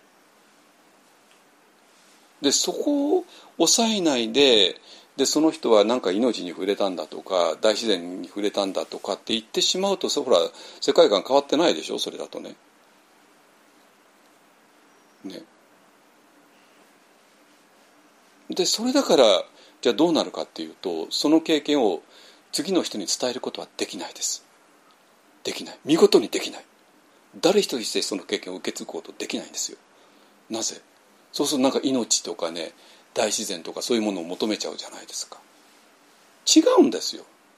その人が世界が変わって見えたのはそれが原因じゃないんですよ。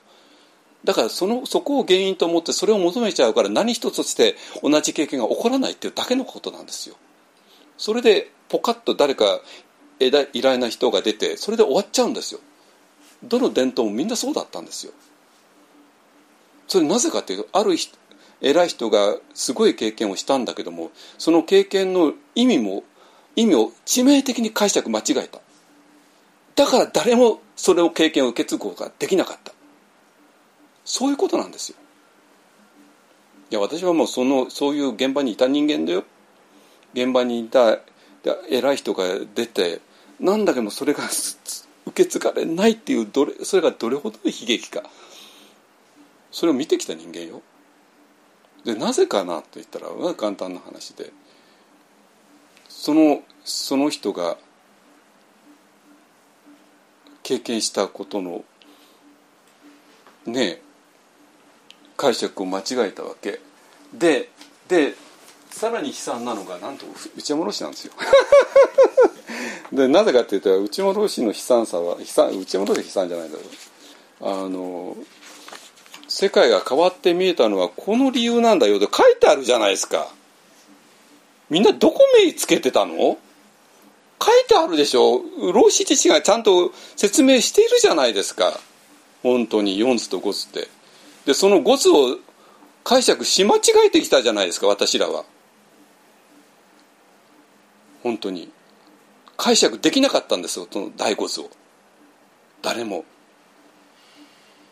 第五図か正確に解釈したのは誰ですか？永井仁先生です。永井仁さんですよ本当に。本当に。内村氏文句は何やってたんですか？って私もそうなんだけど。なんだけど。結局ね結局内山老師は世界が変わったのあの人も。だから世界が変わった人独特のねもうそ底抜けの朗らかさがあるんですよあの方は。だってもう関係ないから。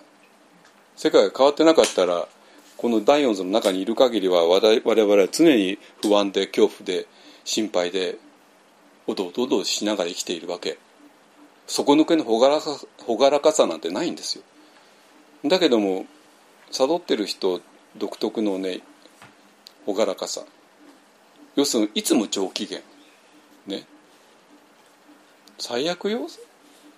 仏教の先生が機嫌が悪いとかいいとか悪いとか言う、ね、今日今日あの先生大丈夫っていや今日ちょっと機嫌悪いからちょっとやめた方がいいよとかね。もう最悪じゃないですか。だからそうじゃなくてその先生の機嫌を考えなくていいっていうのはどれほど どれほど楽かっていうね。だから内室氏がそうなのわけね。でパウセードもそうなわけ。パウセードもいつもニコニコニコニコしていて本当に。だからあの機嫌に波のある人はもうあそういう人は問題にしない方がいいですよ。あのね。でそれでいつも朗らかな上機嫌。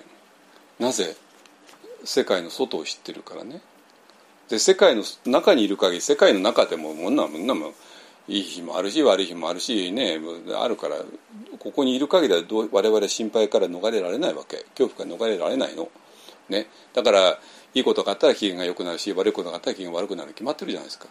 機嫌っていうものが自由になれないんですよ。なんだけども外を知ってる人は機嫌というものが自由になってる。でそしてそれはなぜかって言ったらちゃんとここに説明されたじゃないですか。我々は世界の外にいるんだよってね。でこれを解釈できなかったわけ。ここまで親切に解釈書いてるのにそれを解釈し損なったんですよ。我々は。本当に。いいですかね。でそれで命がどうのとかね大自然がどうのとかね体がどうのとかそういうふうに言ってしまった。だから誰もこの経験を受け継ぐことができなかった。そういうことなの？でそれで、うん、体と心は一つだよね。だから心あの心にアプローチするために体をなんかマインドフルに動かしてどうのこうのっていうね。だからボディーワークが大事だとかなんとかいう話になるわけ。だけどそんなそういうレベルで心と体が一つっていうものを問題にしたって意味ないよ。信心一如っていうのはそんな話でないよ。全く違うって。違うよ。そんな意味で道元禅師も使ってないですよ。本当に。いやそ嘘だと思うんだってちゃんと今度信じ一の書かれてる文章ちゃんと読むから。ね。だからねこれも要するに何がどういうことだったのかっていうとある人たちあるうんとえっと今ね、えー、仏教のマスターたちとそうじゃない人たちと二通り挙げましたであのそうじゃない人たちもあのこの二重構造っていうのは事実だから客観的事実だから何の脈絡もなしにいきなり経験しちゃうこともあるよね。えー、でそうするとその経験したことが分かんなくてパニックっちゃうこともあるよねって話ね。で禅マスター、えー、あの仏教のマスターたちは、えー、そこはちゃんと分かった上で、自分がどういうなぜ世界が変わったのかっていうこともちゃんと理屈でも分かってるし、ね、えー、理屈でも分かっているからその理屈をちゃんと絵に絵にまでして、えー、こうやって示してくれてるわけ。なんだけどもそれを解釈し損なった。解釈し損なったところで、えー、その先生たちの経験を実につまらない解釈してしまった。命とかね大自然とかね体とかね。あのななるわけ。でそうするとなんか体っていうものが神聖なものになるっていう本末転倒ななるわけ。そんなこと仏教どこにも書いてないよ。体が大事だなんてね体ってのは どう考えたってこんな体がなんていうかな本当に書いてないです。でそうするとこの体をなんか神聖視するっていうね、えーと、体が神聖視するのは全然別の文脈ではあるけれどもその体っていうものが変な意味でなんか大事になってきてしまう。だから、えー、信心一のだから体をマインドフル弁当することによって心にダイレクトにアプローチしてうんぬんかんぬんっていうなんか心と体っていうレベルで何とかしようとするわけつまりあの本当に世界観世界がガラリと変わったよ、えー、いう経験の本当の意味がね、えー、それは実は我々とは二重構造してるんだよっていうことをが出てきたことの意味なんだけどもそれが伝わらないで、えー、それあごめんなさい伝わらないというそれが理解できなくてでそこで命だとか大自然とか体っていうところに、えー、なんとか解釈を求めてしまったっていうことででそれで、うん、心と体は一つだよねって言ったところでじゃあ体をなんかあのマインドに動かすのだとかね体でなんか綺麗な身体をするのとかが大事になってくるよね。えー、だととまたこれずれちゃうわけね。ずれるの。本当に。なんなんなんでそうなるのかなってね。思う。だからえっとじゃあじゃあ我々は体は大事にしないのかというととんでもない話で。つまり、えー、我々が今まで自分だと思っていたものからそうじゃないところへジャンプしていくときに体に変化が起こります体の内部に我々は。でそれが微細なエネルギーとかね、まあ、エクアさんとアライブネスっていうだけなんですけどもアライブ生き生きとした感覚ですね。えー、いうそれなぜかって言ったらば今まではこの Thinking Mind っていうものの牢獄の中に閉じ込められていた。本当にここここに本当にここが牢獄になってるんですよ。牢屋になってるわけね。でそして我々は体とは完全に阻害された関係になってるわけ。ね。だから本当にここここだけで、えー、宙を浮いて歩いてるようなものですね。ですか？でそうするとどうなるかというと我々は体の感覚を感じることできないんですよ。でせいぜいのところ体の痛みだとかお腹が痛いだとかなんとかとかいうのは感じることができるけれども微妙な感覚っていうのは感じられない。なぜ？そここで完全に阻害されちゃってるから。ですね。だから我々は体を大事にする。大事にするっていうのはなんかそんな体からアプローチしてマインドの動きがどうのこうのとかではなくて、えー、体の中に入っていく。中に入っていく。どういうこと？この頭っていう牢屋を出てってことですね。頭っていう牢屋を出て体の中に入っていった時に体の中には非常に豊かな微細なエネルギーがなっている。ね。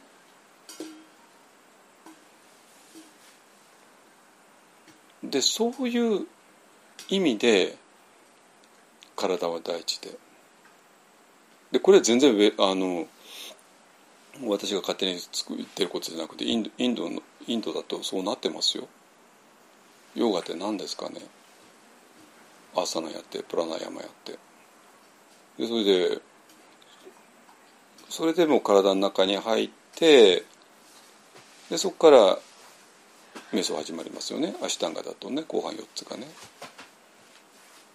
いいですね。で普通のヨガクラスだってアーサナをやった後に最後にね10分かそ、ね、ぐらい。シャーバーサナになって。シャバーサナになった途端に、えー、その体を全部手放してどっかへジャンプしていく。わけね。でそのためにやってるんだから。ですね。だからねなんなんていうかな。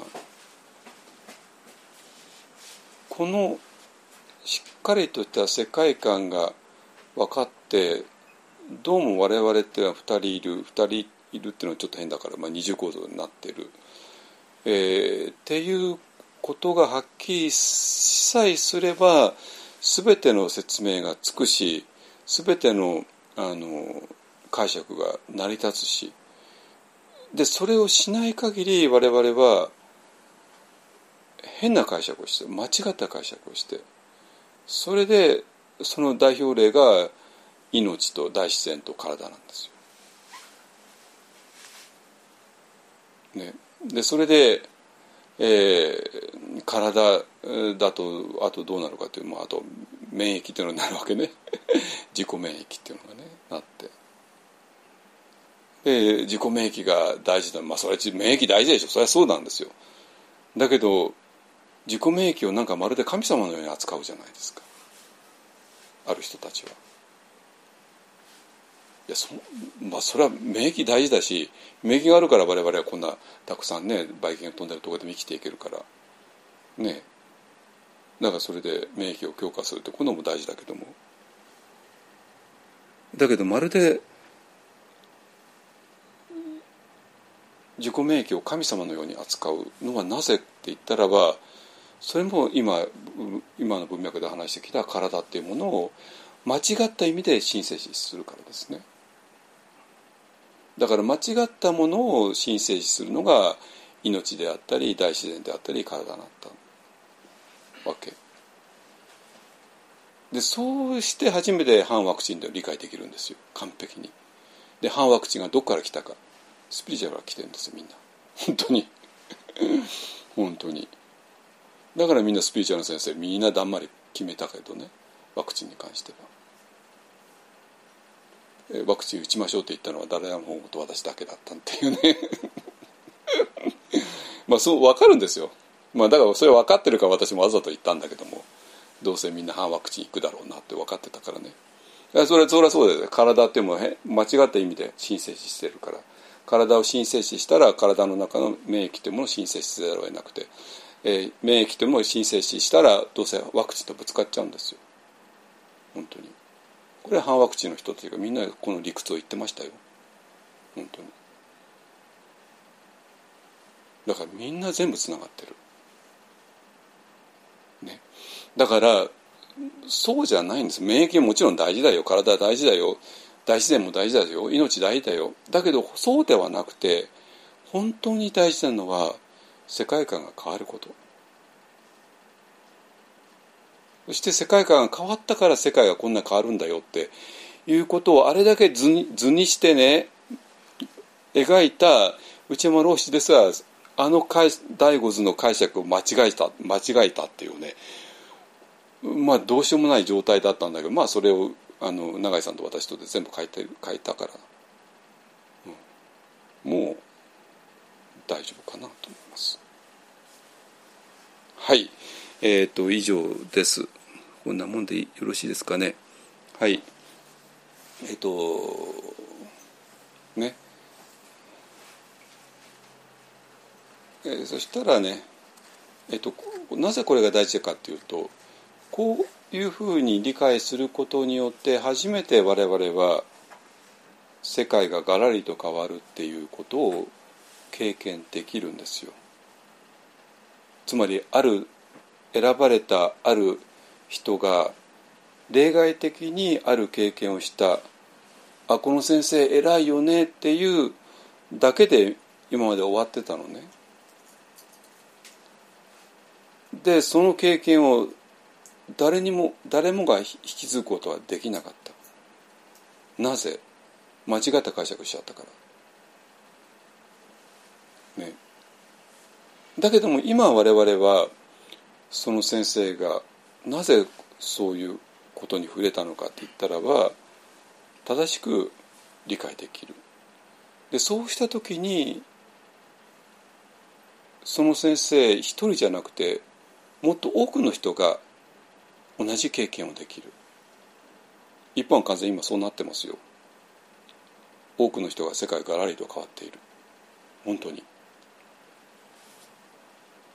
で、まあ、ある人がこういうふうに世界がガレで変わったんですっていうねことを発言すればああ分かります分かります分かりますってね。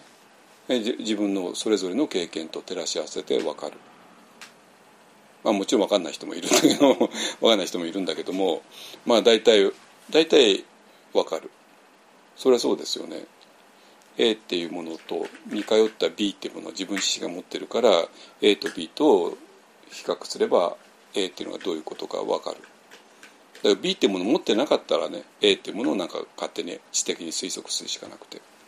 で知的に推測すると全部間違いですねそれはね。見事に間違える。かすりもしないですね。本当にかすりもしない。驚くこと。だけども今 A っていう経験に対してああ似たような B っていう経験を私もしてますっていう人がね本当に一方案で多いからあだからまあ本当にそこはさすがだなと思ってます。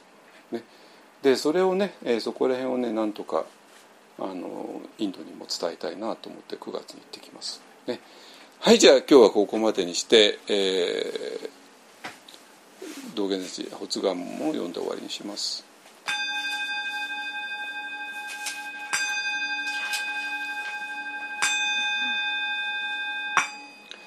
願わくは我と一切主情とともに根性よりないし症状を尽くして消防を聞くこと。は聞くこと。あらんとき消防を偽弱せじ不信なるべからずまさにあわんとき世法を捨てて仏法を従事せんついに大地の右上とともに浄土することへん。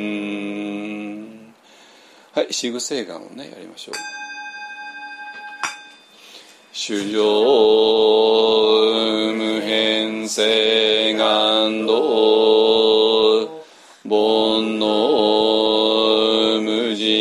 人性願断訪問無料性願学仏道無常性願上主上無変性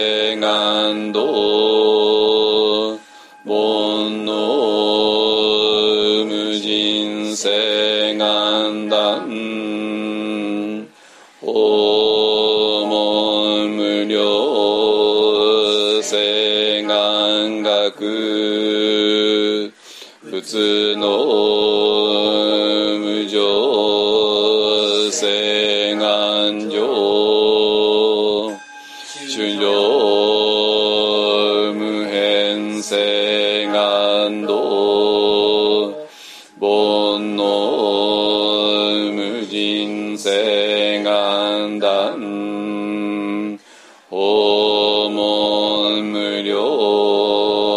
料性願学仏の無常性